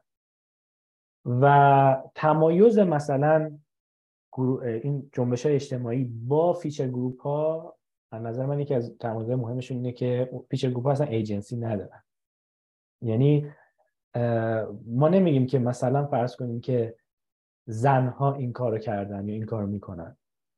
حتی چون ایجنسی به معنی عام ندارن epistemic agency هم ندارن. یعنی حتی ما نمیگیم که یعنی این دقیق یا درست نیست که بگیم. مثلا زنها باور دارن که حق هزانت کودک به اونهاست. ما اینو نسبت میدیم به گروه های اجتماعی مثلا فمینیست ها یا فمینیست های مشخصی. اینا اون وقت دیگه میشن گروه هایی که ارگانایزدن مفهوم خاصی دارن. یا جنبش اجتماعی وجود داره متشکل از زنها که همچین باوری دارن. این دقیقا به خاطر این ایجنسی که دارن می‌تونن اپیستمیک ایجنسی هم داشته باشن و معلفه های معرفتی داشته باشن. یکی از ویژگی هایی که خب توی هستی شناسی این در جنبش اجتماعی میشه اشاره کرد بهش اینه که اینا به این معنی ایجنسی دارن که خب یه گروه های دیگه ای ندارن و حالا معرفت شناسی این گروه اجتماعی اتفاقا موضوعی که من دارم روش کار می‌کنم. یعنی خیلی دیگه اینجا برام مبهمه نمی‌تونم خیلی واردش بشم. ایده تو ذهن من هست ولی ترجمه میدم فعلا همش حرف نزنم ولی حداقل چیز اینه که شرط لازم اپیستمیک ایجنسی که ایجنسی به معنی عامه رو اینا دارن. و می‌تونیم از این حرف بزنیم که این سوال اصلا کلا برای من از این طرف از از اینجا شکل گرفت که خیلی ها مثلا تو این جنبش اخیر می‌گفتن که معترضین همچین باوری دارن. و خب از نظر من نداشتن. من ایدم این بود که اینا متکثرتر از این حرف هستن. از اون طرف هم فکر نمی کنم که برای معرفت شناس جالب باشه. حرف آخرش این باشه که جنبش های اجتماعی متکثرتر از این حرفان که بشه بهشون باور متصف کرد. همین نقطه سر هم. ولی احتمالا باید اتصاف باور به این جنبش ها به شکل دیگه ای باشه. که توی یک شاخه خاصی از معرفت شناسی اجتماعی به اسم یعنی معرفت شناسی جمعی یا collective epistemology که یک شاخه خاصی از social epistemology ه کلا به این می‌پردازن که ما چطور می‌تونیم از باور جمعی شناخت جمعی از حتی مثلا group lying group assertion همچین مفاهیمی اینا بپردازیم. که خب تبعات خیلی مهم حقوقی و اخلاقی هم داره مثلا ما بگیم دولت بوش دروغ گفت که سلاح جمعی در سلاح کشتار جمعی در عراق هست اگه ما می‌تونیم از این حرف بزنیم که یک باور دروغ یا یک اسرشن دروغ داشت اون وقت به کل اون گروه در واقع ما یک مسئولیت معرفتی و مسئولیت اخلاقی و قانونی حتی متصف کردیم. این قد کلیت حرفه. من فکر نمی‌کنم جواب خیلی خوبی به شما داده باشم ولی صرفا خواستم بگم که بکگراند موضوعی همچین چیزی هست. بله. حالا در ادامه خیلی ممنون از صحبت شما که خیلی روشنگر بود. و من در ادامه به تایید شما رو بگیرم. گمان می‌کنم که اینجوری من فهمیدم از توضیح شما که یه وابستگی هم بین اینها هست. یعنی شما در هستی شناسی جنبش های اجتماعی و گروه های اجتماعی یه سری مرزهایی دارید. این که گروه اجتماعی اصلا متافوریکال باشه مثلا استعاری باشه اصلا وجود خارجی نداشته باشه. و خب بعدا در بحث معرفت شناسیش هم این که یه باوری رو به گروه نسبت بدیم یه خاصی رو به اون گروه نسبت بدیم. خب متفاوت میشه مسئله با اینکه ما براش واقعیتی قائل باشیم. وقتی براش واقعیتی قائل باشیم بعد در قسمت معرفت شناسی هم می‌تونیم بگیم این گروه در فلان چیز شک دارن این گروه در فلان چیز مثلا اعتراض دارن. یعنی می‌تونیم به اون گروه یه سری در واقع این propositional attitude ها رو می‌تونیم به اون گروه نسبت بدیم. و بعدا یه چیز در واقع امر بعدی که خب این مشخصا در سخنرانی شما بود این بود که شما به این گروه های اجتماعی حداقل در جنبش های اجتماعی moral agency دارید نسبت می‌دید. یعنی میگید مثلا اخبار جعلی رو نباید دنبال کنن یا بهش دامن بزنن به خاطر اینکه بعدا به ضرر خودشون میشه با توضیحاتی که به نیکی شما فرمودید. یعنی دارید یه مورال ایجنسی که بحث هنجاری اونجا می‌کنید. به نظر میاد که اینا یه ربط خیلی خوبی با هم داره. یعنی هر جایی از این از این پازل که کاملتر و روشنتر بشه به روشن شدن بقیه قسمت ها هم کمک می‌کنه. صد درصد بله. من فکر کنم که مثلا من یه اشاره کردم به اون ادبیاتی که توی نافرمانی مدنی هست. ادبیات فلسفی اونجا خیلی غنی‌تر از جنبش اجتماعی یا حتی این سیاست اعتراضی به کلی هست. اما یکی از اون مسائلی که مطرح میشه اینه که چه اون افراد باید مسئولیت قانون شکنی که انجام دادن رو بپذیرن. حالا سر این دعوا هست که بعضی میگن که با توجه به اینکه توی سری رژیم ها در واقع مجازات نسبت معقولی بین مجازات یعنی رفتار قانون شکنی مجازات وجود نداره اینا می‌تونن ایویژن داشته باشن یعنی از مجازات تفره برن فرار کنن. در حالی که تو نظریه کلاسیک اولیه مثلا مثل رالز و اینا اونا فکر می‌کردن که حتما باید اینا بپذیرن.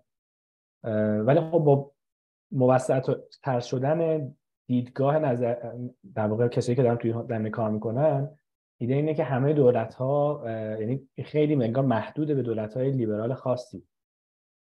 در حالی که نافرمانی مدنی توی دولت های دیگه می‌تونه شکل های دیگه ای داشته باشه. من یه چیزی رو یادم رفت بگم که با اجازت من بگم خیلی مهمه.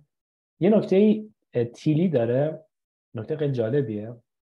از یه مفهومی به کار می‌بره به اسم مفهوم رژیم. مفهوم رژیم در واقع مفهوم در واقع یه ترم تخصصی اصطلاحا. یعنی رژیم به اون حاکمیت کلی نمیگه تیلی.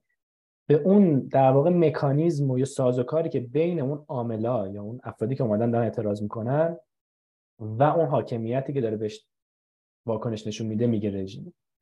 میگه این رژیمه که مشخص می‌کنه که اون افراد میرن به سمت چه نوع سیاست های اعتراضی. یعنی اون رژیم مشخص می‌کنه که اینا چقدر خشونت به خرج میدن چقدر رفتارشون در واقع مثلا با این استانداردهای دولت های لیبرال می‌خوره نمی‌خوره. و این خیلی مفهوم مهمیه. چه تو فهم پدیده ها مثلا وقتی که نمی‌تونید هر تو هر جامعه ای مثلا ببینید که اعتراض به خشونت کشیده شده و بگید که نه اعتراض بدیه. اون رژیم داره سوق میده معترضین رو به اون و هم توی اون نظریه توجیه اون وقت. یعنی اگر اینو در نظر بگیرید که مثلا این سازوکار رژیم جوریه که سیاست های اعتراضی رو به سمت در حد خاصی از خشونت رو سوق میده اون وقت نظریه توجیه شما هم مثلا فرض کنید دیگه اونجا معتقد نیستی که آقا تو اگه قانون شکنی کردی باید وایستی مجازات قانونیش هم انجام بشه. نه شاید موجه باشه که فرار کنی. و این یه نکته است در مورد مسئولیت های فردی که ربط داره. ولی در مورد مسئولیت های جمعی که اتفاقا بیشتر مرتبط به مسئله شما اگه ما یک در collective agent در نظر بگیریم یه collective responsibility هم باید در نظر بگیریم. و این فکر می‌کنم که با درک ما هم خیلی وقتا همخوانه مثلا یک نافرمانی مدنی یا جنبشی که خواستار یک امر خاصیه اگه به اون رسید اون وقت مسئول اون چیزی که شکل گرفتن هست. مثلا ما خیلی وقتا تو ادبیات خاصمون انقلابیون رو مسئول وضع موجود یا رژیم جدید می‌دونیم. من فکر می‌کنم که خیلی حرف بیراهی نیست. ما چه انقلاب رو ضرورت تاریخی بدونیم یا نه این نظریه هست. یعنی یه تنشی کلا تو جامعه شناسی بین عملیات و ساختار هست. خیلی سعی می‌کنن این تنش رو حل کنن. ولی به هر حال اینکه اون عملیات رو کمتر کسی که کلا منکر بشه و به خاطر اون عامل مخصوصا وقتی ما حرف رو نه رو عملیات فردی بلکه رو عملیات جمعی یعنی ایجنت جمعی رو در نظر بگیریم وقتی که این مفهوم اتفاقا خیلی پررنگ میشه. و همونطور که شما گفتین این بیاد در واقع گراف در هم تنیده ای میشه که همه چیزش به همه رفت داره. خیلی ممنون. خیلی عالی بود. دست شما در نکنه. مهندس خانم شما شما ادامه بدید. ببخشید ما. خیلی ممنون. نه ما واقعا استفاده می‌کردیم. خارج از چارچوب ما. نه خیلی هم عالی بود. من من که خودم شخصا خیلی داشتم همزمان هی که شما سوال میپرسیدشون جواب دادن همه چیزا تو ذهن ما میمد و هی مثال های مختلف و بحثم که بحث داغ روز ماست. و هی مقایسه می‌کردیم ببینیم این چیزی که مثلا شنیدیم در قالب این میگنجه یا نمیگنجه. چون حالا برای کسانی مثل من که شاید بگراند یا دانش مثلا فلسفی در مورد مثلا این مسائل ندارن. خب اینکه حالا قالب بندی این مباحث مثلا جنبش ها و سیاست ها و اینها به چطور می‌تونه باشه و اینکه نهایتا چه تأثیری داره؟ حالا جدا این دانشی که ما می‌خوایم کسب کنیم چه تأثیری در فهم ما از اوضاع داره؟ خب خیلی مسئله مهم و جالبی هست. حالا دوستان عزیز که الان تو جلسه هستن می‌کنم همه با روال جلسه آشنا هستن برای پرسش و پاسخ. که اگر سوالی دارن می‌تونن چه دستشون رو بالا ببرن که خودشون مستقیم بپرسن یا اینکه توی چت باکس یادداشت بکنن. حالا هم آقای شکری می‌تونن ببینن و جواب بدن هم من می‌تونم بخونم از اونجایی که فعلا سوالی نیست من خودم با اجازهتون سوالمو می‌پرسم. من یه جایی مت... شما از یه چیزی صحبت که به نام سیاست های اعتراضی من متوجه نشم این سیاست های اعتراضی. اولا که کی این سیاست های اعتراضی رو داره؟ مثلا عملیاتش با چه کسی هست؟ یعنی با مردم هستش.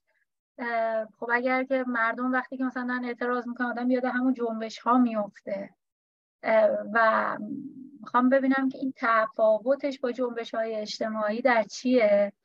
اگر عملیات این منظورتون با حکومت سیاست های اعتراض نمی‌دونم سیاست در قبال مثلا اعتراض ها هستش یا چیز دیگه این رو یک کمی شفاف می‌کنید در مورد اینکه منظورتون از سیاست های اعتراضی کی بود و چه گروهی در واقع عامل اون هستن. بله ممنون نه این سیاست اعتراضی ترجمه بود از اصطلاح contentious politics معمولا وقتی از سیاست حرف می‌زنیم تو زبان فارسی حق با شماست. انگار که یک برنامه که دولت یا حکومت می‌خواد پیش ببره رو تو ذهنمون داریم. شاید این ترجمه خیلی درستی نباشه. من اصرار داشتم که ترجمه فارسی هم ازش بگم. ولی احساس می‌کنم که با توجه به توضیحاتی که من به یک کتابی اشاره کردم. این مفهوم رو در واقع جامعه شناسی به اسم چارلز تیلی استاد در واقع جامعه شناسی علوم اجتماعی دانشگاه کلمبیا هست. و گفتم خیلی معروفه به خاطر کارش رو جامعه شناسی شهری و جنبش اجتماعی. ولی یک جریانی در بین توی مطالعات جنبش اجتماعی از یک سمت.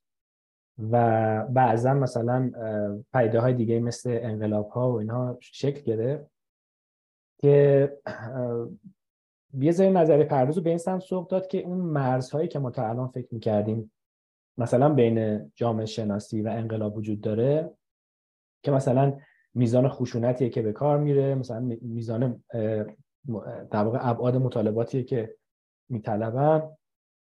اون خیلی وقتا مخصوصا توی چند دهه اخیر از روی اتفاقاتی که توی در خاورمیانه و اروپای شرقی افتاد در واقع این نظریه پردازی به نتیجه که این تمایزها خیلی جواب نمیده. و مفهومی رو وضع کردن که این مفهوم خیلی بعدا جدی گرفته شد به اسم contentious politics که یک چتر یعنی در واقع یک خوشه ای از پدیده ها رو در بر می‌گیره که گفتم مثلا از اعتصاب ها تا مثلا راهپیمایی های خیابانی تا مثلا نافرمانی های مدنی و جنبش های اجتماعی و صورت های حتی در واقع رادیکال تری مثل شورش ها و انقلاب ها هست. پس جنبش های اجتماعی در واقع یک نوع از این سیاست های اعتراضیه که ویژگیشون هم اینه که یک کنش جمعیه از طرف افرادی که یک اعتراضی دارن. معمولا این اعتراض مخاطبش دولته.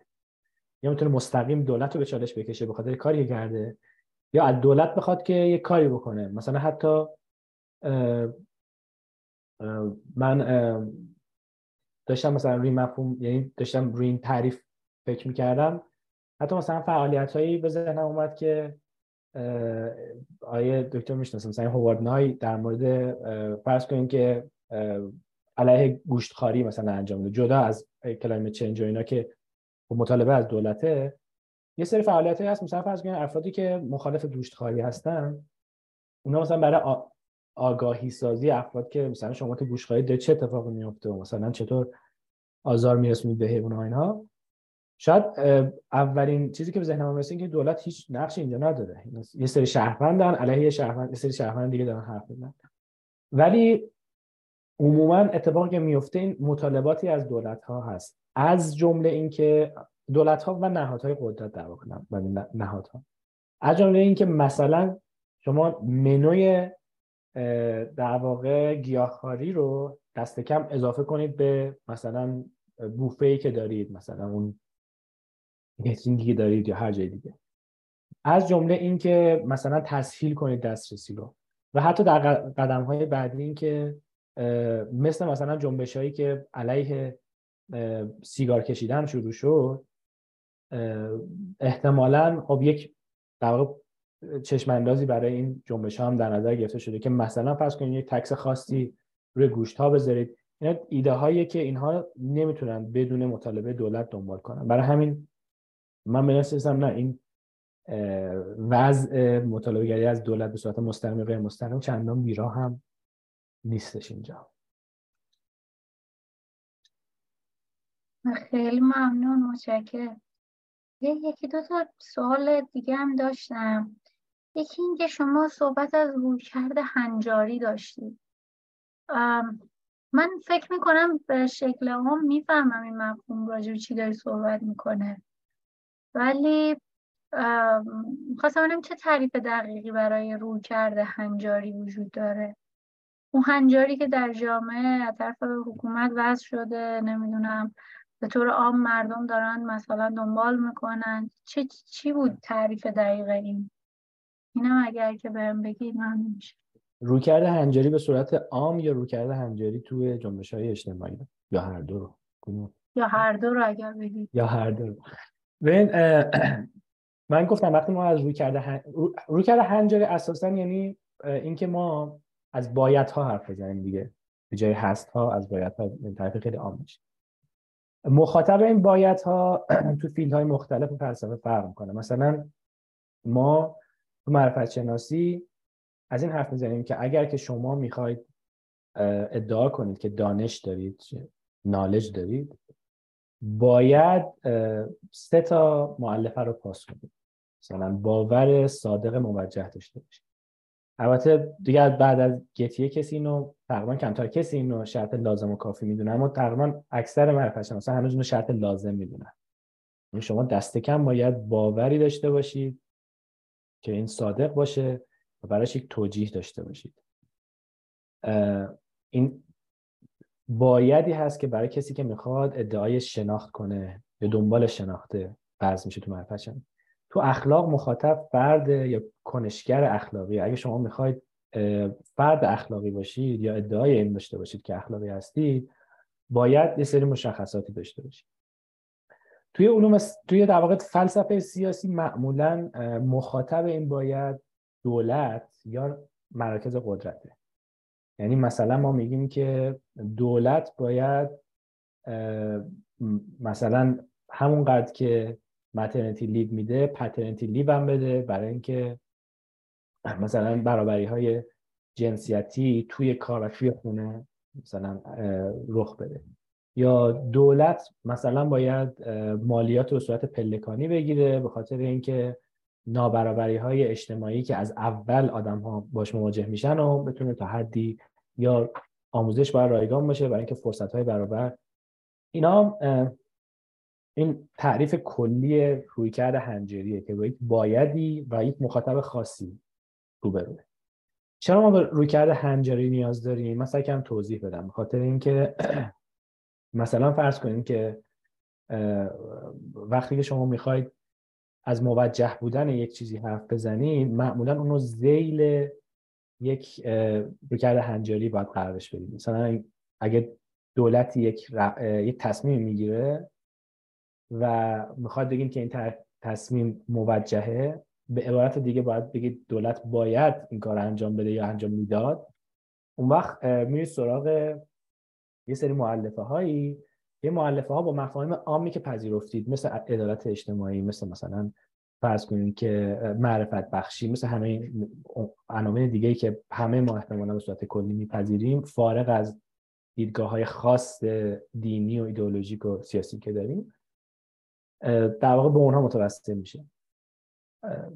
جنبش های اجتماعی به صورت خاص هم باید روی کرده هنجاری داشته باشن و توضیح من این بود مثل مثلا چیزی که توی نافرمانی مدنی هست. انگار جنبش های اجتماعی معمولا با یک سری هزینه هایی برای جامعه همراهن باز من می‌خوام مثال واضح ترش بزنم. نافرمانی مدنی مثلا معمولا با یک سری قانون شکنی مواجهن و آدمای قانونی رو میشکنن. مثلا میرن یه جایی رو می‌گیرن. جنبش وال در واقع این بود که افراد رفتن یک فضایی رو تسخیر کردن. یا مثلا جنبش های Black Lives جنبش Black Lives Matter اینه که در واقع رفتن و حتی به یک به در واقع ماشین و اموال عمومی آتیش زدن. یعنی خشمشون رو به یک نحوی بروز دادن.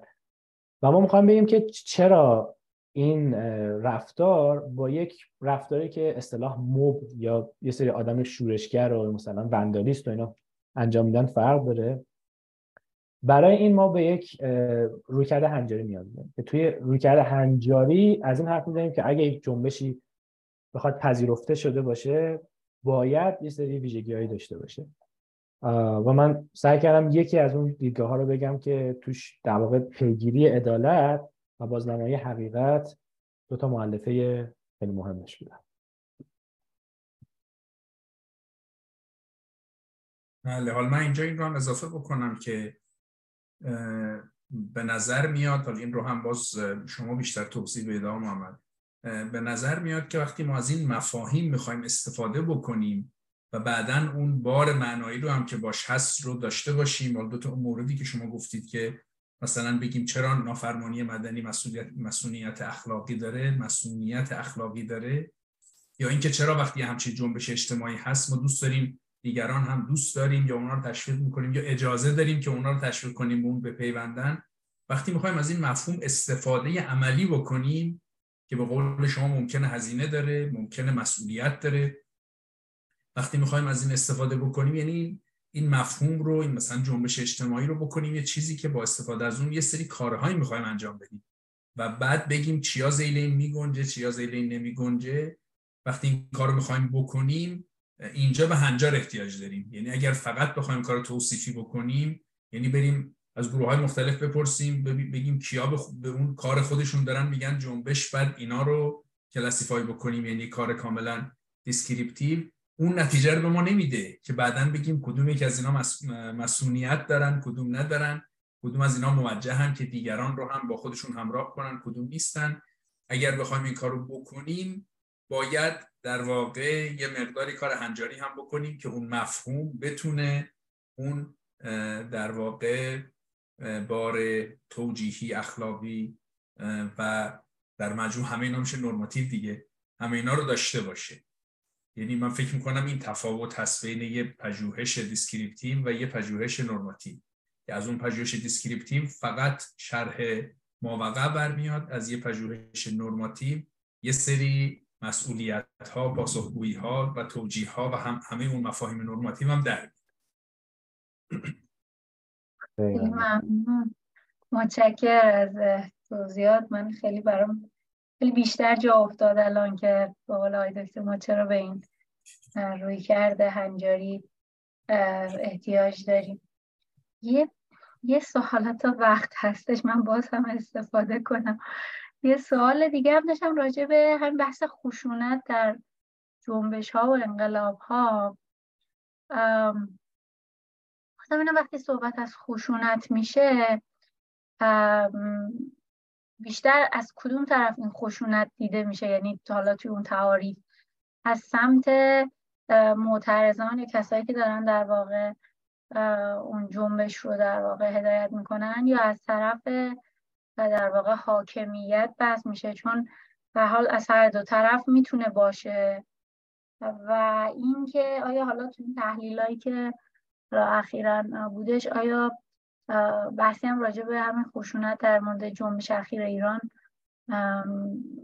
تحلیلی مثلا اومده یا بیرون اومده نیومده. اون رو مثلا به طور مقایسه ای مقایسه کردن با سایر جنبش ها و چیزها مثلا مثل همون جنبش Black Lives Matters و اینا یا نه. شما چیزی جایی دیدید یا نه؟ من از سوال آخر شروع کنم. من یه سرچ خیلی مختصری کردم خیلی از متنایی که دست کم به صورت مقاله چاپ شده توسط ایرانی هایی بوده که سعی کردن که این واقع پدیده رو توصیف کنن یا توضیح بدن و خب خیلی معمولا طول می‌کشه که مطالعاتی که توی علوم اجتماعی به این معنی موردی شکل می‌گیره ریزش کنیم تو فلسفه. برای همین توی فلسفه من کاری ندیدم. و مطمئنم نیستم کاری باشه به این معنی که به این پرداخته بشه البته که موردها هم توی فلسفه مهم نیستن اما case study هستن. یعنی چه به عنوان case study و چه به عنوان thought experiment یعنی آزمایش فکری به اینها اشاره میشه. مثلا گفتم اون کار الیزابت اندرسون اساسا روی جنبش الغای بردگی انگلستان بود. ولی خب زمانی این رخ میده که یه کسی می‌خواد یه مفهوم سازی کنه و در واقع ارجام, ارجام میده به این پدیده ها ولی جز غیر از اون کارهای جالبی که دیدم مثلا همین مصاحبه که گلدستون داشت یا آصف بیاد در واقع چه متنی داشت چه گفتگویی با عباس عبدی داشت که همه جالب دیدن در شرح این پدیده.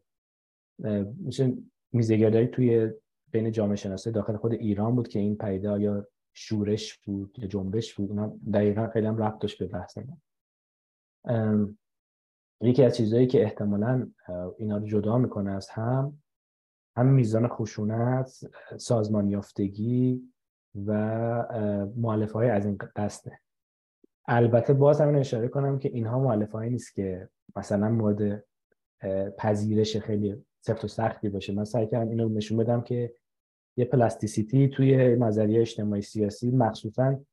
یکی از چیزهایی که خیلی بیشتر تاثیر گذاشته بود بهار عربی بود. یعنی خیلی نظریه پردازا نسبت بهش شک دارن که اصلا جنبش بود انقلاب بود. خیلی وقتا یه اعتراضی بالا گرفت دولت خودش خودش رو عوض کرد. یعنی اصلا شکل انقلابی نداشت ولی نتایج انقلابی داشت. روی بهار عربی به صورت خاص خیلی کار شده. یکی دلیلش اینه که فقط توی کشور نبود. یکی دلیلش هم اینه که خیلی به ثمر نشست خیلی جاهایی چه از تاثیر در واقع social network ها چه توی خود ماهیت این جنبش ها. خیلی روش کار شده. خیلی همش ارجاع میدن. من زیاد میدم از این می‌خوام برگردم سراغ سوال اولتون در مورد این خشونت. ببین من بازم میگم وقتی ما توی فلسفه سیاسی در واقع صحبت می‌کنیم معمولا مطالبه ما از دولته. و چون مطالبه ما از دولته باز معمولا سمت توجیه از اون پدیده یک دولت می‌خواد باش مواجه بشه. یعنی مثلا جنبش اجتماعی باید توی یک چارچوبی بگنجن تا اون وقت ما بگیم که دولت حق نداره اینا رو سرکوب کنه.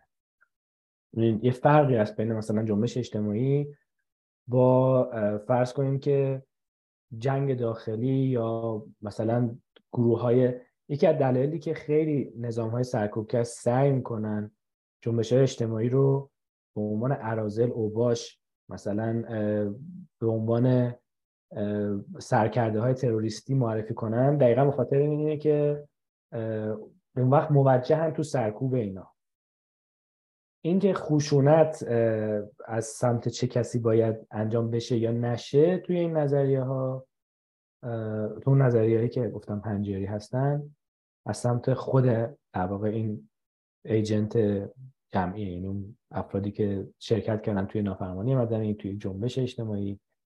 و بذار من سوالی چند تا سوالی تو هم بود. اگر من از قلم انداختم به من یادآوری کنید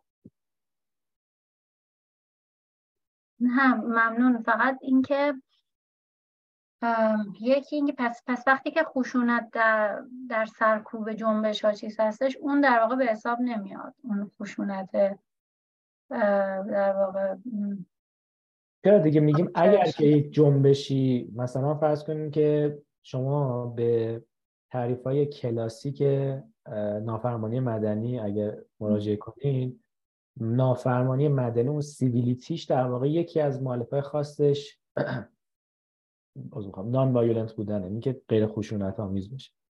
و میگن که اگر نافرمانی مدنی مثل مثلا نشستن توی صندلی سفیدها توسط سیاه‌پوست عاری از خشونت بشه اونوقت دولت حق نداره علیه اینا خشونت به خرج بده. و اون دولت رو تخته می‌کنه. ولی اون معلفه که دارن در بررسیش می‌کنن معلفه هنجری خشونتی است که از سمت عامل یعنی خشونت کنشی هست. و بعد در اساس میگن که شما نمی‌تونید رفتار پاکنشی خشونت آمیزی رو انجام بدید حالا توی اون یکی دو موردی که گفتید که مثلا مثل گفتگوهای آصف بیات و من نه متاسفانه نه دست دادم. ببینم اونا چجوری این خشونت رو دیده بودند یعنی حالا میزانش شدتشه نمی‌دونم. به چه شکلی اونو بررسی کرده بودن؟ اون بحث اصلا در مورد خشونت نبود. یعنی یعنی اون ایده این کلی آصف بیا بود در که این جنبش داره به چه شکلی انجام میشه. مثلا با معلف های فرهنگیشه. یه جنبش مثلا زندگی خواهانه است یا نیست. عباس عبدی هم مخالف این نبود در واقع. عباس عبدی هم داشت یک در واقع این گفتگو بیشتر در مورد چطور بگم؟ صورتبندی مسئله شکل گرفته بود. ولی فکر می‌کنم یه میزگردی باید سرچ کنم ولی فکر می‌کنم که مثلا یک طرف این میزگرد جلای پور تو جلای پور جامعه شناسی تهران بود و اون طرف نام کی بود؟ که اختلاف در مورد این بود که آیا ما باید اینو جنبش اجتماعی بدونیم یا شورش بدونیم؟ اینجا مشخصا بحث میزان خشونت و آره. یا مدنیتش از اون طرف. مهم میشه. خیلی ممنون متشکر من خیلی سرتون درد آوردم. سلامت بشید حالا اگر که سایر دوستان حاضر در جلسه هم اگر سوالی یا موردی دارن بفرمند وگرنه دیگه به پایان جلسه تقریبا داریم نزدیک میشیم. های دکتر اگر شما نکته پایانی چیزی دارید بفرمایید در خدمتتون هستیم خیر. نکته ندارم. فقط تشکر می‌کنیم از جناب آقای شکری که برای دومین بارم هست که برای ما ارائه دارن که خیلی خیلی عالی و پر اطلاعات و خیلی روشنگر. خیلی ممنون. نخیر من نکته دیگری ندارم. خیلی ممنون از همه دوستان. امیدوارم که شب بسیار خوب رو داشته باشید و در جلسه بعدی ما که در خدمت خانم ریحانه جوادی هستیم با بحث قانون و حقوق زنان در روز سهشنبه 20 جوان. امیدوارم که در اون جلسه هم شما رو ببینیم و از حضورتون استفاده کنیم. خیلی ممنون از همگی. شبتون خوش.